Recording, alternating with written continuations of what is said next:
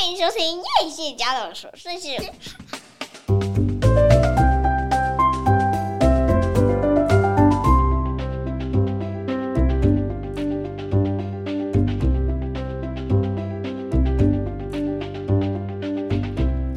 欢迎收听叶谢家的琐碎事，我是 Femina，我是夸米。我们今天用了一个新的机器，然后为了搞定这个机器，弄了好久哦。到时候那个 Jingle 还要另外 剪进来，好麻烦哦。现在是完全考验自己的实力了。因为我们用了一个新的机器，是之前用过的，叫 Vocal Vocaster Pro。哦，Vocaster Two，Vocaster Two 是一个新的录音的那个，然后为了要配合这个新的录音，又要用一个 Hindenburg 的软体。对。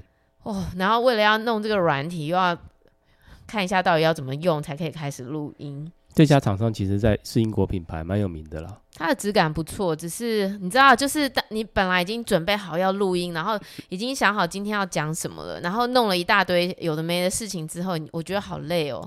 不会啊，你就经历这一次之后，下一次就很方便了。当妈妈之后有一个很容易累的感觉，而且会越来越厉害。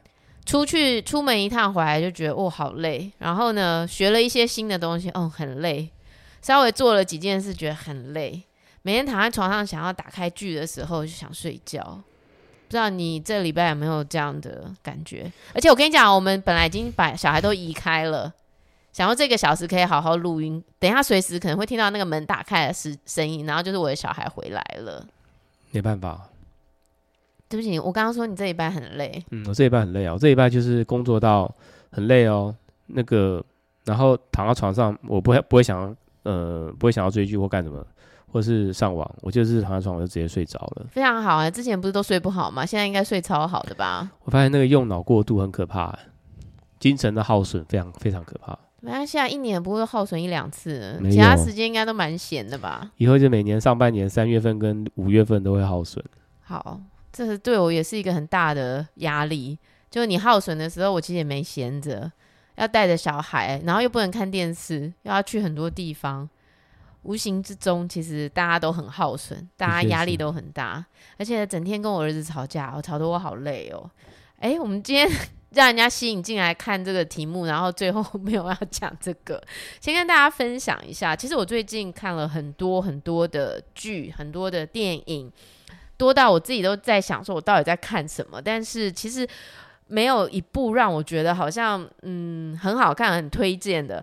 我连什么都看了，你知道吗？你知道最近那个艾玛汤普森 （Emma Thompson），她就是一个年纪其实蛮大。她之前是演那个《理性与感性》啊，然后还有演那个《哈利波特》里面的一个教授。我这样讲，你有想到他的脸了吗？对，《理性与感性》，我记得那个脸，我知道，但是她不是很年轻吗？他不是那个奇娜拉娜哦，不是她，不是是，不是他，是另外一个。哦然后他就去演了一个叫做《高潮速成班》，他就在讲有一个，哎，以下小孩不宜收听。今天讲小孩不宜收听哦，如果小孩在旁边的，赶快把他们赶走。那个他就是在讲说有一个死了先生的老老太太，然后这个老太太呢，这一辈子好像都在服务她先生，好不容易她先生死了，而且他是一个老师哦，他是一个宗教老师。所以他是回顾他的一生，是不是？他没有回顾他的一生。那高潮速成班就是顾名思义，他在寻求一个高潮，嗯，因为他这一生都没有得到过真正的高潮，是性高潮。对，所以他就非常想知道高潮会是怎么样的。小孩走了吧？没没有人在收听了吧？那所以他就买春，好，他就在网络上就买春一个非常呃，应该怎么讲，gentleman。的一个男孩子，年轻的男孩子，年轻有体力的男生，有点像黑人。然后他就他他一方面觉得，哎，自己怎么可以买春？哎，可是没想到这个男的给他的服务真的非常好。他本来对自己感觉说，我又老又丑又肥，然后那个男生来的时候，其实一直都是非常绅士的。然后。比如他他没有把他当成是一个老人在看待，他就把他当成客人嘛，因为就是他的客人，然后他想要好好的服务他一下，但是没有想到这个 这个这个这个 Emma Thompson 就是一直觉得自己好像就是好像不行这样子做，可是又很想试试看，所以这当中有很多他跟这个男生的对话，然后跟他的讨论，呃，总而言之呢，最后他当然得到了他的这个他想要的。高潮。但是这当中最更重要的是一个界限的问题，就是他觉得他好像可以跟这个男生当朋友，当然不是为了免费可以做这样的事情，但是因为他觉得好像来做一个这样的服务的工作，他觉得这个男生好像蛮可怜的。他说：“你到底为什么？因为他的谈吐啊。”用字遣词真的都是一个很很棒的孩子，你知道，因为他是老师嘛，然后他就会觉得说他都会说一些很棒的单字啊，然后又很非常的照顾他的心理感受，然后他就一直觉得说，哦，你到底为什么要来做这个？他说我我没有我做这个没有觉得自己不好啊，我做这个是为了我要上大学啊，那我就为了要赚钱。那我有很多种客人，那我觉得我提供的不是我自己，我提供的是一个很好的服务。总而言之，在这个电影当中就有很多这样的讨论。然后女主角本人在最后一刻是全裸的。艾玛汤普森，她现在实际年龄多大？应该六十几，这么大？真的，我猜。我不知道实际，但感觉因为就是真的，所以他在里面真的是一个胖的人。他没有胖，他其实就是福态哦，福态，然后他就真的是全裸这样。嗯、到最后呢，他终于懂得欣赏他自己，肯定他自己，然后好像也不需要这个小男生了。这样，因为他们最后其实是经过了一个争吵啦，因为他就是。好了，你们去看。但是我其实因为别人很推荐嘛，就觉得这部片非常棒。那我觉得可能是因为别人把这个片讲得很棒，我自己在看的过程，就是所有的惊喜都被爆雷爆完了，所以 我好像自己觉得还好。不过我觉得他要探讨的东西是非常有趣的。然后他们对片中这个小男生的形容，其实也是非常，就是说如果我是男生，我会爱上这样的男生的意思。就比如说这里面这个男孩子很吸引人。那他这部片其实是在 Catch Play 可以付费观看。那、哦、这个男主角是是新的演员还是？他好像是新演员，然后真的很举手投足，讲话的样子很迷人，很让人喜欢。是英国片吗？美国？呃、对啊，应该是英国啊，因为他们应该是英国体系嘛。嗯、对，好，所以我其实也看了这部，然后呃，我也看了。我也看了很多的那个电视剧，《黑暗荣耀》不用讲啊，大家已经应该都已经看完第二季了。我必须说，我觉得我还是很推荐来。虽然第一季的时候觉得很暗黑，但是到了第二季，我觉得他这个编剧就金编嘛，金银淑啊，就是鬼怪这个编剧真的是很厉害。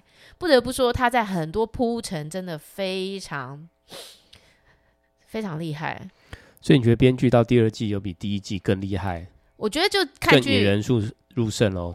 看剧真的见仁见智啊。我我今天其实真的要来谈的是纪录片，是在讲马航 MH 三七零，但是也有人觉得这部片他不推。那你刚刚问我说《黑暗荣耀》编剧编的第二季是不是比第一季好？我个人觉得是，但是也有人觉得他们觉得第一季比较好看。所以我觉得这种东西真的就是很很见仁见智，你好像没有办法。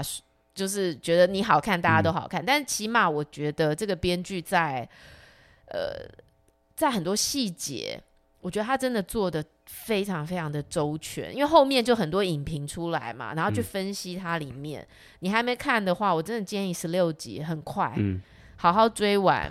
我想下礼拜等报告结束之后，应该可以好好追剧了。好，那我其实也看了日剧。日剧真的不是我的菜，但是我看了一部最近也是超夯的片，大概仅次于《First Love》，现在又很夯，叫《重启人生》。意思就是说，人大概人大概可以投胎四次吧，然后每一次你都可以选择再重新回去你原本的人生。那你有没有可能做一些改变？那这些改变会不会影响你后面的人生？你会不会因此救了谁？那你如果每一次都是在你措手不及的时候突然死掉，可是发现那时候你真的要做一个非常重要的事情，你会不会很想要再活到那个时间点再重来一次？这好累哦。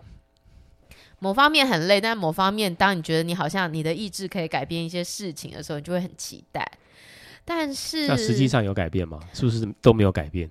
有，有些事情改变了。嗯、那这部片其实非常多人很推。呃，我自己可能因为我每次看剧的时间都比较晚，所以我很容易睡着。这不是这个片不好，而是日剧对我来说，我觉得它有很多我喜欢他在讲一些日常对话的部分，因为你知道人当人永远都有一些没有说出来的 OS。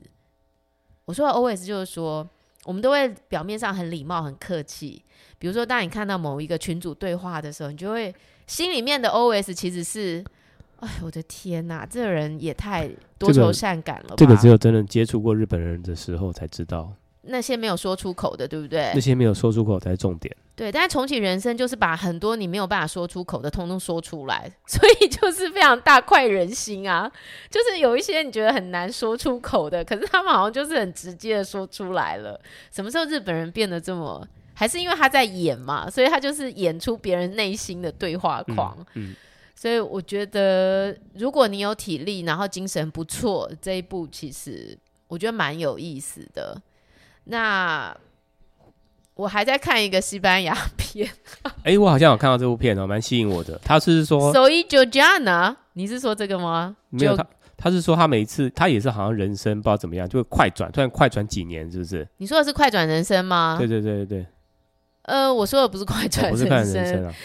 但我有看《快转人生》，他是每一次醒醒来，好像都过了一年这样子，嗯、然后就觉得为什么 我小孩不是才在怀孕吗？怎么突然间已经一岁了？嗯、好，我不知道，我我我有看，但没看完。哦，好，然后我有看那个，你知道，就是很厉害的葡萄牙足球明星 C 罗，我们的 Ronaldo 的太太的这个纪录片。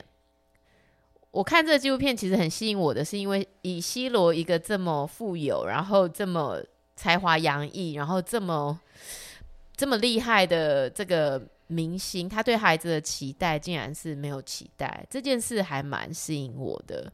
就是他说：“我只希望他们快乐，他们可以做任何他们想做的事。我希望他们就是不要有压力，这样。”然后我就看他的女朋友是怎么去带他的孩子的，我觉得看起来好像。好了，先不要讲他们那些很奢华的生活了。我看这个片是为了要复习一下我的西文，但是看着看着，我觉得好像也没有那么，好像不是只是一个炫富的片，不是来告诉你说他有几个家，然后他的车子有多少，嗯、然后他的孩子过得多么豪华的人生，好像也不是哦。有时候我看他在教小孩的时候，我觉得他们还蛮质朴的呢，不知道为什么，就是他们不是。不知道是不是因为球员都有点白目的感觉，就有点。你应该说的是头脑简单。对啊，像你知道贝克汉很帅，贝克汉讲话也是一个吓死人，一个想要说一个婴儿在讲话了，就是很直，然后很就是好像没有经过教育的感觉，就是很、哦、很淳朴的那一种。有些有些人会觉得他声音很那个，像小孩子也有一点就是。跟你以为那种很市侩、嗯、很成熟、很老练的，是完全搭不上的。的那我觉得 C 罗也很像这样，这种就落差很大。不会啦，就是球员就这样嘛，就是很简单的过着他的富裕的人生。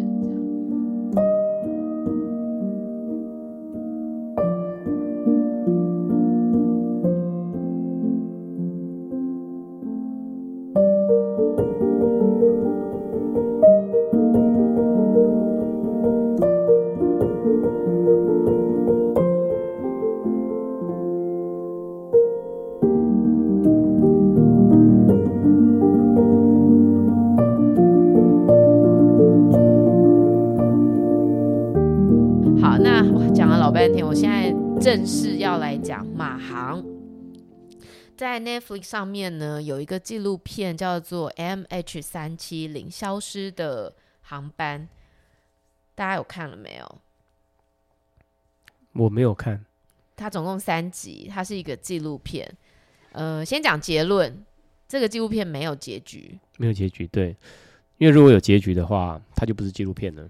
但是，因为我觉得他在拍摄的过程，他在试图去找到这台飞机。先讲一下这台飞机是怎么回事。呃，其实它是一个在二零一七年的三月，哦，二零一四年，对不起，是克里克里米亚战争的时候。嗯、为什么要讲克里米亚战争？我等下告诉大家。好，那基本上它就是一个二零一四年，这个飞机本来是要在半夜，它是红眼航班嘛，然后它要从这个。这是哪里啊？从吉隆坡，从马来西亚，马来西亚的吉隆坡往北飞到北京。北京。那其实正常的飞航时间应该是差不多六个多钟头，它就应该要在清晨的时候抵达。但没有想到这台飞机呢，就在飞出了这个，因为它半夜起飞嘛，大概飞航了一个钟头，然后飞离这个马来西亚本岛的时候，就从雷达上面消失了。大概一点十九分的时候，原本他应该要从越南的航空领域接手，但是机长打完招呼的时候，这一台飞机整架在这个 monitor 上就不见了。到两点多的时候，那个马航的人就被通知嘛？为什么这么晚才通知？不见不就要马上通知吗？嗯、可能他们在试图去寻找说飞机在哪里这样。那这上面呢有两百。两百二十七名的乘客加上十二名的空服员，总共两百三十九。对，那这么大的一台飞机不见了，那它会出现在哪里？当然，它在隔天的清晨没有出现在北京。于是呢，他们就开始要进行搜救行动，因为有专游的工人说，他们看到中国的南海、中南海，因为他往那边飞就是南海的位置，他看到有火光，好像有看到飞机爆炸。好。你知道这时候就是会有很多各方面的证词啊，会有很多募集的东西，嗯、然后说也有这个也有国泰航空哦，还是什么航空的机长，他们在从香港呃飞到哪边的时候，就看到说，哎，沿路好像有飞机残骸这样。就根据这个证词，马来西亚就开始在中南海就要搜索嘛，因为说有大片的油渍，所以他们还要把油渍送化验，看这油渍到底是是不是飞机残骸的造成的油渍。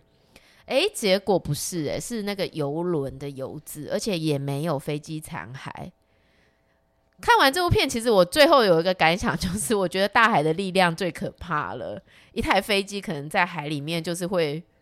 就是会消失的无影无踪，哎，可可能连残骸你都找不到，而且没有人看得到。对，那于是你知道家属是很难接受嘛？就是说，你跟我讲飞机不见，然后你们不知道在哪。一方面，我觉得马来西亚政府做事情给人家感觉好像也不太可靠，不知道为什么。我觉得从过去好像很多事件啊发生，都会觉得。好像他们是一个很难信赖的政府，就是你很难知道他们说出来的话到底是不是真话。嗯，那在这个纪录片三集当中，其实它就是有三个阴谋论：飞机不见了，那这个飞机到底发生了什么事情？有很多人做出不一样的推敲，然后根据的证据的显示，每一集又会有全新的发展。比如说，他们不是都一直在南海搜索？哎，接下来都是雷。如果你想要好好看这部片，你就先去看，然后回来再听。没关系啦，因为反正最后都是无解嘛。真的是无解。好，然后比如说，他就觉得说，会不会有一个可能？因为你知道，最后他们发现了一个，你知道有一个卫星的单位，这个卫星单位叫做 Inmarsat，就是国际海事卫星组织。他告诉他们说，其实那个每个飞机上面都会有一个这样的卫星讯号，然后他会跟这个他会跟这个卫星组织做连接，然后他们会在每一个小时不断的交换讯号，意思就是说，他会知道说，每一个小时这个飞机都是还在的，因为他们就会发出一个讯号说你还在嘛，然后飞机会自动回来一个讯号说我还在。那我们不是说飞了一个小时之后，这个飞机不见了吗？嗯、可是事实上，这个 Inmarsat 的这个组织发现说，这个讯号不断的交换了六个多钟头。嗯、那这六个多钟头它飞去哪？那马来西亚的军方呢？一开始是说它是消失在南海嘛？可是他们军方说，诶，他们有侦测到一个讯号。就是是飞机没有往北飞，它是在中间转向往南飞，但是他们没有办法确定他们所侦测到的这一台飞机会不会就是 MH 三七零。他们只能说我们侦测到一台飞机在这个时候出现了一个这样的东西，但是是不是呢？他们不确定。嗯，所以这疑点重重，因为太妙了，就是一该一一架该飞往北方的飞机不见在雷达的这个平面，但是你以为它坠海了。但并没有，它还航行了六个多，它还飞航了六个多钟头，然后消失，最后是消失在印度洋，因为它往南飞其实是没有岛的，嗯就只有海。嗯那这时候就有人说，那是谁让它往？是谁让它转向的？嗯所以第一个推测就是机长嘛，嗯就说，哎，机长是不是自杀航班？就是把大家都带去死这样。嗯那又开始就扯他的宗教啊，扯他的什么？然后因为他都有在 YouTube 上面啊教人家很多东西，如何补窗户哦，然后如何、嗯、就有一些那种施工技工的这种技能。其实我觉得问好像问他的呃亲人。女儿、儿子或者妻子最、嗯、最清楚他有没有自杀倾向吗？没有嘛，嗯、就没有。但是你知道报道有时候就是很想知道答案的时候，就会很多捕风捉影。其实对他的家人跟对他可能伤害也就是、就是大家自己脑补就对了。因为太神奇了，怎么会好好的一架飞机这么大的飞机，然后消失不见？嗯、那于是第一个推测就是机长，对不对？因为我们知道他并没有第一个时间。不见，而且他是还继续航行。可是就有人说，那也不对啊，就是他要死就早就死了，为什么要飞六个钟头？因为它的燃料其实是可以飞八个钟头嘛，因为通常会比预定的目的地再多一点时间嘛。嗯，他为什么要飞满了，然后直到燃料耗尽，然后才去死？这个很奇怪啊。再来呢，这个因为这当中其实有一半大概是这个中国人。然后其余乘客也有那个澳洲人，然后也有法国人。因为我看了一下维基百科，说也有一个台湾人呢。啊，真的吗？嗯，台湾人一个。后来呢，他们又推测，你知道这个纪录片就有非常多，比如说记者、航空记者，然后有科学家，然后有呃，就是专门这种航空迷的，就是你知道网络上就会出现各式各样专家啊、机械工程师啊、什么电子工程师，然后他们就根据。这个马航他们提供出来的数据做各种判读，甚至呢当中也有一个摄影师。这个摄影师呢，他可能就加入了一个什么组织啊，叫 Nord Tom Nord。我我不知道 Tom Nord 是什么组织，但是他就是负责去看照片，就是看那个卫星照片。然后他就说，就是南海，就是在南海就有很多飞机残骸在那里啊，所以不是在印度洋，不是在南的地方，是。是飞出去的那个男孩，要往那里找。但是很奇怪嘛，就是如果是在那里，那他为什么会飞了六个小时之后？他飞了六个小时，他应该已经超过那里了啊，不会掉在那里啊。嗯、那这当中当然就是也有人怀疑有一个可能，就是我刚刚说的这个 Inmarsat 的这个卫星组织啊，它的这个数据给出来的东西到底是不是正确的？嗯这有没有可能？这当中有人做了什么手脚？嗯，那这阴谋论还包括很多哦，比如说俄罗斯，俄罗斯当时不是在克里米亚战争吗？嗯，他们就说他们要让大家把焦点放在这个马航失事，而不要去管他们在入侵乌克兰。嗯，这其实也有一点点很难。对，我觉得这个比较说理性不足。就是为了要让大家不要关注克里米亚，他是有在怕大家关注吗？像现在他有在怕吗？没有啊，没有啊。嗯、对啊，然后他要把一架飞机打下来，为了大家不要关注。他，他应该是希望大家都关注他啦。对啊，然后因为他们有在说，就是他们发现呢，呃，在这个头等舱到机长室之间有一个舱门，然后这个舱门打开就通往地下室，通往地下室就可以把电子设备关掉，因为这个雷达上面会。飞机会消失，是因为电子设备被关掉。可是关掉之后没多久，它又打开了。所以是谁去关掉，谁去打开？而且他是在这个舱门的地下室控制这个机器，表示不是机长做的啊。机长如何如何混到下面去？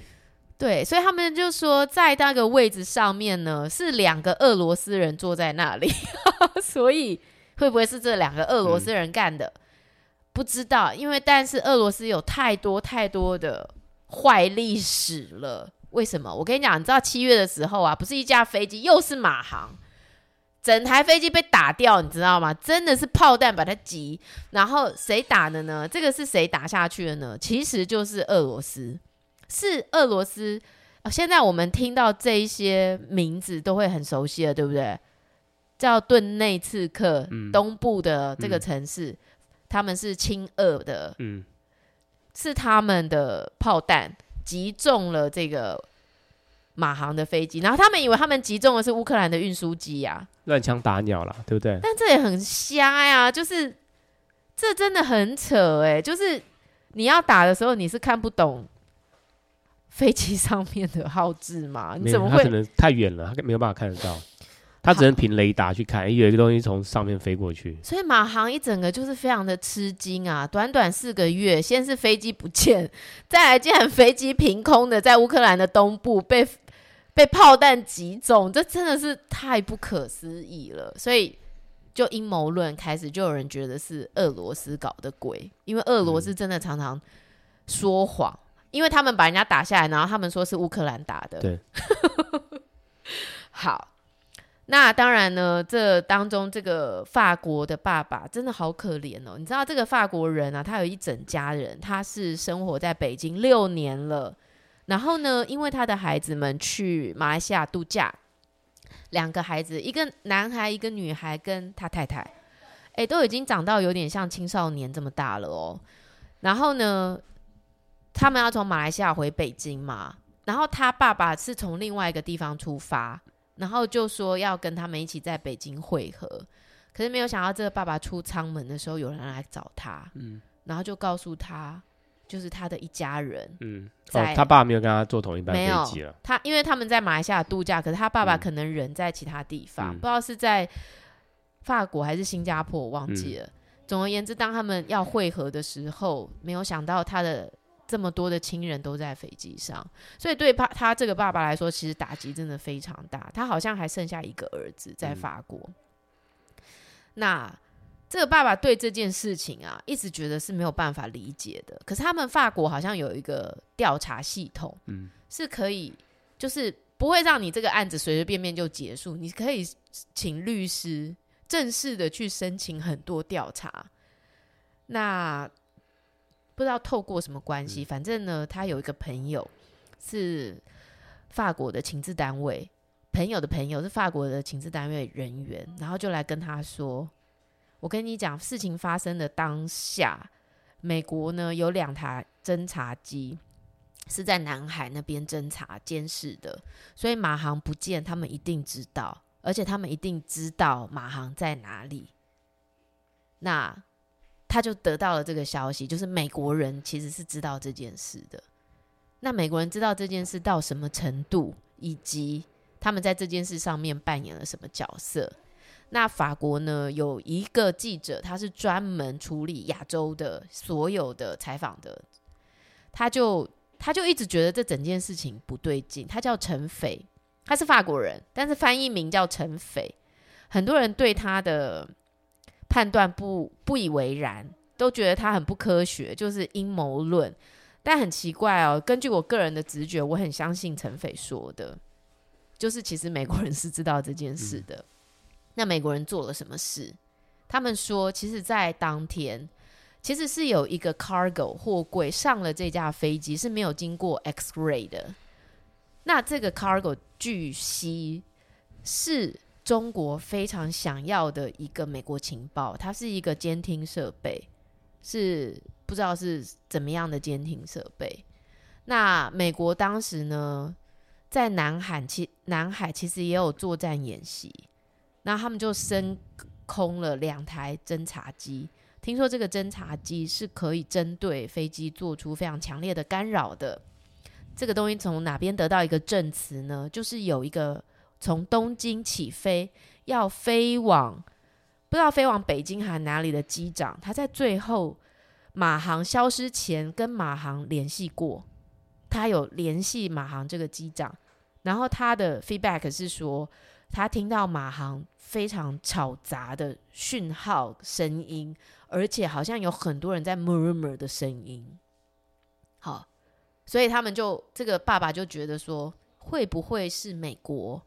他不想要这个 cargo 最后进到中国，最后拦截不了。那一开始的时候就不让他飞不就好了吗？那就是已经可能他们发现的时候已经起飞了，所以他就升空了侦察机。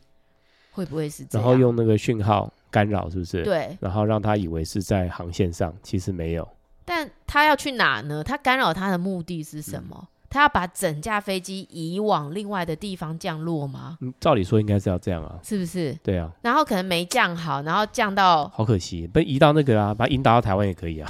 所以我也很想知道，当时开侦察机的人在哪里？嗯，会不会其实早就被灭口了？应该是没不可能啊，也是军方的人啊。反正我就觉得这整件事情真的疑点重重。你看哦，从二零一四年到现在，现在是二零二三年，九年了，没有破案呢。嗯，到现在说到这也很可笑，因为有个人叫 Brian，他就是一个什么探险家还是什么的，哎，莫名其妙，他有一天就突然说他在马达加斯加附近的一个留尼旺群岛找到了 MH 三七零的残骸。诶，他找到二十几片哦，然后你知道那个飞机上面其实都有很多编号，你是可以去核对说是不是就是 MH 三七零，但是其实最后被证实是 MH 三七零的，好像也只有几片，并不是他找到的那一些都是 MH 三七零，那大家就觉得有又有阴谋论嘛，就是那你怎么会知道要去那里找？那你怎么会？知道你找到的就是，你怎么那么肯定？就是这样，大家都茫茫大海找了那么多年，都不知道东西会出现在哪，你怎么会突然间就知道它会在那里？如果是美国人把它弄下来的，美国人应该知道实际上详细的那个啊坠机地点，然后就去打捞啊，去打捞就会把黑盒子那个 cargo 捞上来啊。这个 Brian 有俄罗斯背景。总之，我觉得这整件事就是非常的不单纯。这很像东方航空这一次发生，有没有？它是垂直，整个从上面直扑地板，有没有？直扑直直冲下来。嗯，这也不是常理的坠机嘛。嗯，常理坠机应该是会这样子翻来翻去，或者是空中解体爆炸等等之类的。可是它是整个像俯冲。嗯，现在也没有调查结果。嗯。所以其实对很多亲人来说，这真的是非常痛啊！这是真的是痛到不行。就是我想埋葬，你说那一台被乌克兰，呃，不是被乌克兰，被俄罗斯摧毁的那一架飞机，起码尸体找到了，残骸找到了，你还可以埋葬。那好好的一架马航 MH 三七零到底飞到哪里去了？好，那所以他这三集就是一个。我觉得其实很好看了，就是我看了这么多其他有的没的，我都不会想推荐的。嗯、唯一想推荐的是这个纪录片，我觉得真的还蛮，就是虽然到最后那个结果就是没有，就是没有办法知道东西到底在哪里，可是我觉得他在拍这整个片的时候，其实他是呈现了很多方的说法。嗯、虽然很多人讲这个记者讲的是 bullshit，但是我个人是很倾向这个法国记者。不是那个美国记者哦，他里面有很多个记者，嗯、但是我其实还蛮倾向这个法国记者的。嗯，我很希望最后真的是会有一个结，对、欸，我也希望结论出来。希望在我有生之年能造结论。对，因为真的太神奇了，就是莫名其妙。然后我觉得这个记者在求呃追查事情的态度上面，我觉得他不会任意揣测，我觉得他都还蛮距离嗯分明的。嗯我是还蛮倾向他的结论啦，嗯、对，所以推荐给大家看这个三集的纪录片。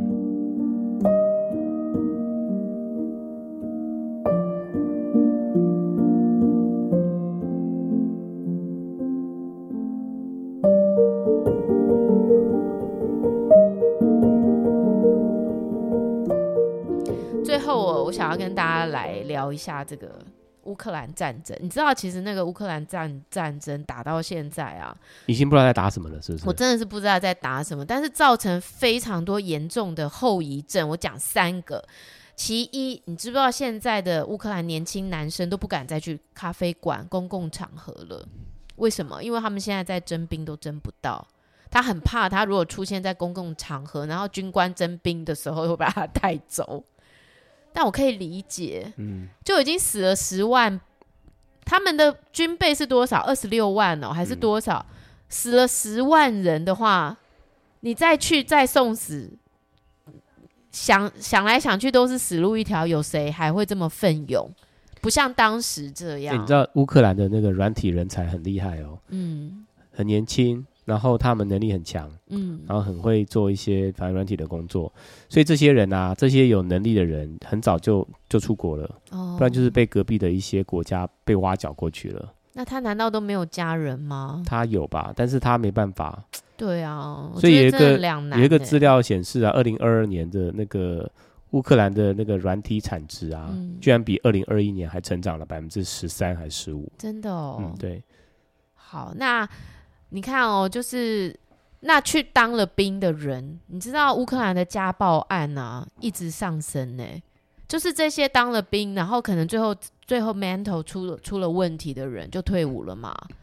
那退伍了之后呢？因为他们这这都有 PDSD，你知道吗？就是可能战场上杀太多人了，或者是真的很多心理创伤。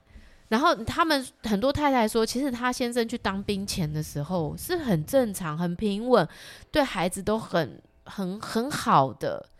结果上完战场回来就是狂打老婆，嗯。那你如果报警，对不对？警察就会觉得说，哎，他好歹是一个去作战的军人，你不能忍耐一下吗？嗯，你如果跟军方讲，军方就也会觉得说，那他就是因为心理有问题，所以我们才让他退伍啊。嗯，所以等于有很多妇女真的很可怜，就是他到底要继续忍受被家暴，还是他应该要逃开？那逃开，其实他先生也很可怜。你看看可恶的俄罗斯，造成这么多。真的是好好的平民百姓，然后被变成真的不知道还是不是人哦。嗯。那第三个，你知道很多乌克兰的孩子不见了。为什么被卖走了？被变卖了，这不是？不是被变卖，就是被俄罗斯带走了。为什么？很多东部地区的孩子都没有再回来了，所以变成、嗯、他们就说我们送你去夏令营。然后其中有一个爸爸，这个爸爸其实他是在马利波。然后他在马利波的时候呢，他曾经在乌克兰参与过，应该是克里米亚战争那时候，后来他就退伍了。退伍之后，在马利波不是又受到那个强烈轰炸嘛？一开始乌克兰东部就受到很多袭击嘛，结果他们就是在躲避的时候，没有想要被俄军找到。然后俄军找到的时候呢，就说要把他们移到移移到一个地方。那移到一个地方的过程呢，就被盘查。这爸爸就被查出来说，他曾经是乌军，就把他抓去关。当然，就是很多不人道的、残酷的酷刑对待这个爸爸。那因为他从这个战争回来退伍之后，他就离婚了，所以他从二零一七年，他就是单独带三个孩子长大。然后他在二零二二年的时候，不是就遭遇了这个因为战火，然后他就被抓去关。那他三个孩子呢？结果他被关了。四十五天吧，嗯，还是被关了几天。放出来之后，他要去找他的孩子，才发现，诶、欸，他的孩子都被带去莫斯科了。然后他不知道是怎么跟他的孩子通上话的。然后他的孩子就告诉他说，这里的人跟他们说，呃，如果你爸爸没有来找你们的话，你们就是两条路，一条就是孤儿院，然后一条就是送去不知道哪里这样子。他不知道是怎么跟他儿子联络上，反正得到这个讯息。后来这个爸爸就在去年六月的时候，哦，真的是万里寻儿诶，他就是也没有钱，然后他就去跟人道组织借钱啊，拿钱就坐火车，然后一路到呃莫斯科，他真的就找到他的三个孩子，然后把他们带回来。哎，但是没有像他这么幸运，知道自己的孩子在哪的那些乌克兰人怎么办呢？嗯而且乌克兰到俄罗斯去不是很危险吗？他，他被认出来怎么办？他当时也没办法顾虑说他会不会死掉，他只有想到他的孩子需要他去把他们带出来。嗯，嗯，我就觉得真的是，我真的是惨无人道哦，真的是无法，这没有办法接受哎，就是好好的生活你不过，然后非要弄一个战争，然后把大家弄得流离失所、家破人亡，到底为什么啊？我真的是觉得好难理解。所以这是乌克兰现在到现在都还在发生的事情。嗯、我觉得我们真的看战争都看腻了，看到新闻应该都没有要看了。对啊，但是我还是非常持续的在关注乌克兰的新闻。不知道要打到什么时候？哎，打到普丁看谁来把他暗杀，然后打到普丁自己中风死掉算了啦。哎，太太便宜他了吼！我很希望有一个让他可以很不一样的结束生命的方式，吼，最好跟那个小熊维尼一起走啦，好，两个一起走，然后一起坐气坐气球上去。好，这就今天跟大家分享的几个事情。我讲的好长哦，嗯，我中间还要剪一个休息的音乐进去，应该是可以了。这你不是换你研究，你来剪吗？今天可能没有办法。好，我知道了。最近啊，刚好又有新的朋友说正在收听我的 podcast，真的是让我诚惶诚恐，非常紧张。本来没有打算要录了，他一讲他有在收听，我想说还是再赶快来录一下，这样。希望我朋友听了 觉得这，希望你朋友听了会喜欢。好，希望他会喜欢。嗯、那我们今天的节目就到这边，我们下次再见，拜拜，拜拜。I wanted to know that you'd understand. That I don't wanna miss you. But